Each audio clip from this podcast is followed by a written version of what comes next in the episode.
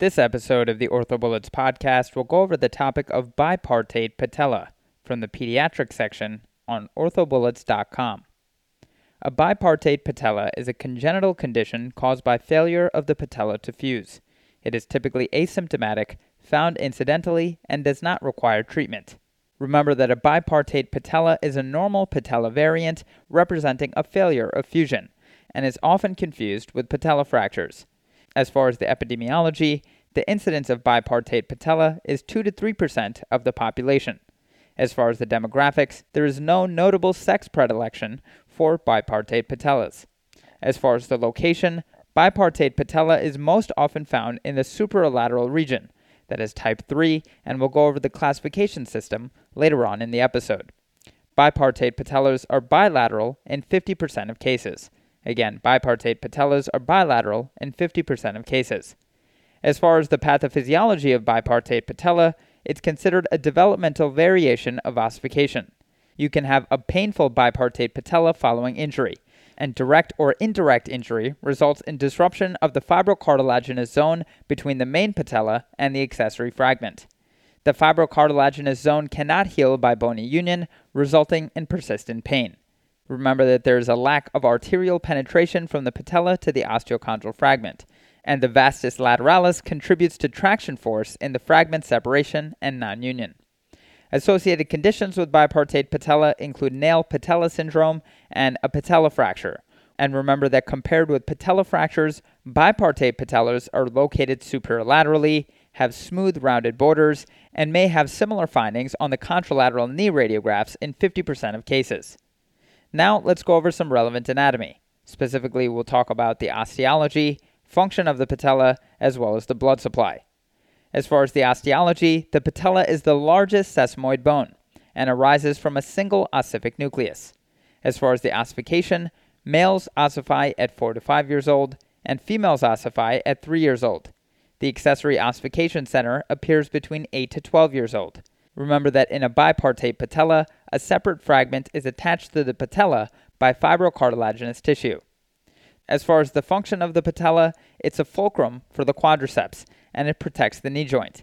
Remember that the articular cartilage of the patella is the thickest in the body, specifically up to 1 centimeter. And finally, remember that the patella enhances lubrication of the knee. For a complete review of knee biomechanics, look out for the knee biomechanics episode of the podcast. Moving on to blood supply, the blood supply to the patella is predominantly from distal to proximal. Six arteries contribute to the blood supply of the patella. From the popliteal artery, you have the superior lateral geniculate artery, the superior medial geniculate artery, the inferior lateral geniculate artery, and the inferior medial geniculate artery. From the superficial femoral artery, you have the supreme geniculate artery, and from the anterior tibial artery, you have the anterior tibial recurrent artery. Now let's talk about the classification of bipartite patella, and this is the Saupe classification, which is divided into three types. Type 1 has an incidence of 5%, and the bipartite patella is located in the inferior pole. Type 2 has an incidence of 20%, and the bipartite patella is located at the lateral margin. And finally, type 3 has an incidence of 75%, and the bipartite patella is located in the superolateral pole, and as we mentioned previously, this is the most common type. As far as the presentation of bipartite patella, most patients are asymptomatic, and these lesions are discovered incidentally only 2% of patients become asymptomatic. Symptoms may include anterior knee pain or the knee giving way. Anterior knee pain can be from direct trauma, for example, a fall or a kick to the knee, indirect trauma or overuse injuries, for example, cycling or hill climbing, and anterior knee pain can be aggravated by squatting, jumping, and or climbing stairs. Physical exam may reveal localized tenderness over the accessory fragment, typically in the superolateral patella, you may also find a hematoma, quad inhibition, unusual patella prominence or a palpable defect, or a larger than normal patella.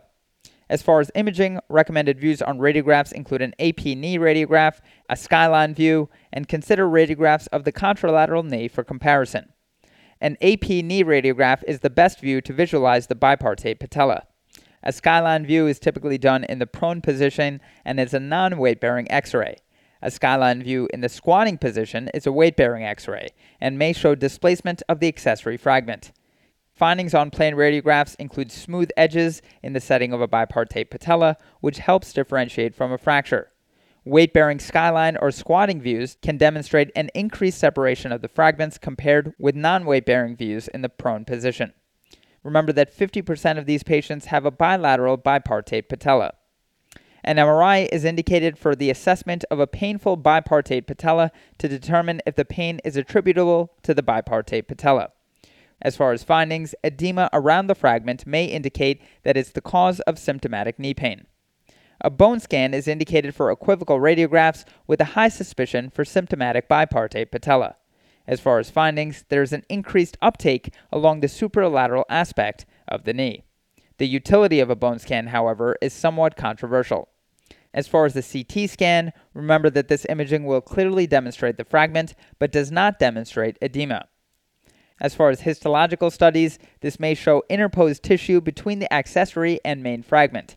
This interposed tissue is primarily composed of fibrocartilage, more commonly than hyaline cartilage, and keep in mind that the accessory fragment is avascular. Histology will also show that the adjacent bone is well vascularized and will have a scalloped surface with numerous osteoclasts.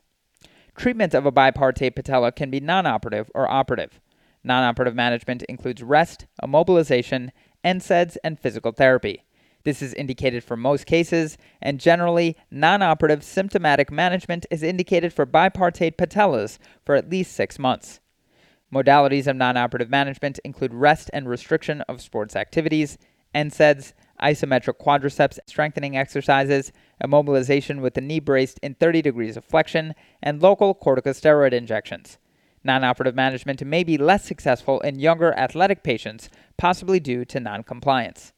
Operative management can include open excision of the accessory fragment, arthroscopic excision, lateral retinacular release, vastus lateralis release, and open reduction and internal fixation. Open excision of the accessory fragment is indicated for failed non operative treatment for greater than six months or in cases of a displaced fragment requiring reduction. Other indications include direct trauma resulting in the onset of pain or significant impairment in daily activities. Open excision of the accessory fragment is the most common operative treatment technique that typically has good results. However, keep in mind that this option may lead to poor results if there's a large articular fragment due to patellofemoral incongruity. Moving on to arthroscopic excision, this is thought to lead to expedited recovery and avoids disrupting the quad tendon. However, there's limited evidence to support this option, but there have been good results in case reports. A lateral retinacular release is indicated if there is a superolateral fragment to remove the traction force of the vastus lateralis on the fragment. A subperiosteal vastus lateralis release is indicated for a superolateral fragment to avoid a long lateral retinacular release. As far as an open versus an arthroscopic technique, there's a quicker recovery and less effusion noted in arthroscopic patients. An open reduction internal fixation is indicated for large fragments, however, there is limited support in the literature, and this option is controversial. Some complications to be aware of include patellofemoral maltracking, effusion, persistent knee pain, quadriceps weakness, and osteonecrosis. Patellofemoral maltracking can be due to excision of a large fragment or lateral retinacular release, and remember that this may lead to patellofemoral degenerative changes. Effusion is another potential complication and may require arthrocentesis following fragment excision. Finally, you may see persistent knee pain following a lateral retinacular release. Okay, so now that we've gone over the major points about this topic, let's go over a few questions to apply the information and get a sense of how this topic has been tested on past exams. The first question reads A 19 year old male complains of a two week history of knee pain after falling during a college basketball game. Physical exam is unremarkable with no signs of effusion or focal tenderness. In this clinical scenario, which of the following conditions would warrant continued reassurance and observation? And the choices are 1. A dislocated patella, 2. Patella alta from a patellar tendon rupture, 3. Bipartite patella, 4. Segond fracture, and 5. Giant cell tumor of the distal femur. The correct answer to this question is 3. Bipartite patella.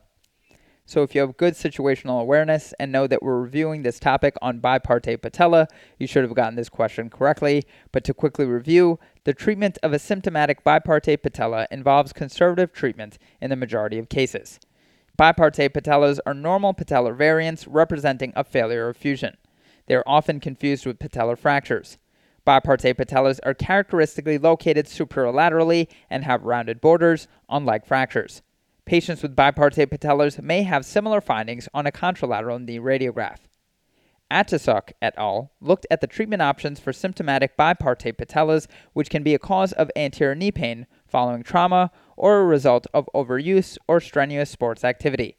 Although most patients improve with non surgical treatment, surgery should be considered when non surgical treatment fails. Surgical options can include excision of the fragment or lateral retinacular release. Oohashi et al. review the clinical features and classification of bipartite or tripartite patella. They base their classification on both location and number of fragments. Bipartite or tripartite patella were classified by evaluating location and number of fragments. Out of 139 knees, 115 or 83% were classified as superolateral bipartite type, 16 or 12% were lateral bipartite type, 6 or 4% were superolateral and lateral tripartite type, and 2 or 1% were superolateral tripartite type. To quickly go over the incorrect answers, answer 1 is incorrect as a dislocated patella would require reduction of the patella and possible operative management of a torn medial patellofemoral ligament and chondral injuries. Answer 2 is incorrect as a patella alta from a patellar tendon rupture would require extensor mechanism repair. Answer 4 is incorrect as a Segond fracture indicates a likely anterior cruciate ligament rupture, and this would likely call for an ACL reconstruction in a collegiate athlete. And finally, answer 5 is incorrect as a giant cell tumor of the distal femur would require further imaging workup, followed by biopsy and possible surgical management. And moving on to the final question A 14 year old high school running back strikes his left knee on an opposing player's helmet during practice. He is able to continue playing for 10 more minutes before seeking medical attention. On examination, he has soft tissue swelling at the anterior knee and early ecchymosis formation. His range of motion was full, and no palpable crepitus over the patella was noted. His knee is stable to varus and valgus at 30 degrees. He has a grade 1 Lachman examination, and the medial tibial plateau is anterior to the medial femoral condyle upon a posteriorly directed force on the proximal tibia. There is less than one quartile of medial and lateral patellar translation with a negative J sign. Radiographs demonstrate a bipartite patella in the characteristic superolateral location. What is the most appropriate next step in management? And the choices are 1. Magnetic resonance imaging for ligament reconstruction planning. 2. Immobilize in 120 degrees of knee flexion for 24 hours and return to play in 2 weeks. 3. Open reduction and internal fixation with interfragmentary screws with return to play in 5 months. 4. Symptomatic treatment with return to play as tolerated. And 5. Long leg casting for 6 weeks with toe touch weight bearing precautions with return to play in 2 months. The correct answer to this question is 4. Symptomatic treatment with return to play as tolerated. So the patient has a benign exam and radiographs demonstrate a bipartite patella. No further evaluation is necessary, and symptomatic treatment with rest, ice, compression, and elevation, as well as return to play as tolerated, is most appropriate. To quickly review, a bipartite patella has rounded borders and is usually located superolaterally and occurs in approximately 1 in 20 people. They are bilateral in 50% of patients. The vast majority are treated with symptomatic treatment. Oohashi et al. performed a level 2 study of 111 patients with bipartite or tripartite patellas. They found that 64% of the patients were asymptomatic at the time of bipartite discovery. In the 34% that were symptomatic, the most common presentation was pain at the separated fragments during or after strenuous activity, and the most common exam finding was localized tenderness over the separated fragments. Atesok et al. authored a level 5 review of bipartite patella treatment. They discussed that resection of the fragment is the most commonly performed surgical option and that interfragmentary fixation is not the preferred method of symptomatic bipartite patella treatment. That's all for this review of bipartite patella. Hopefully that was helpful. This is the OrthoBullets podcast, a daily audio review session by OrthoBullets, the free learning and collaboration community for orthopedic surgery education. Keep in mind that these podcasts are designed to go along with the topics on orthobullets.com, and in fact, you can listen to these episodes right on the OrthoBullets website while going through the topic. If you've gotten any value from the podcast so far, please consider leaving us a five star rating and writing us a review on Apple Podcasts. It will help us spread the word and increase our discoverability tremendously. Thanks so much, and we'll see you all tomorrow.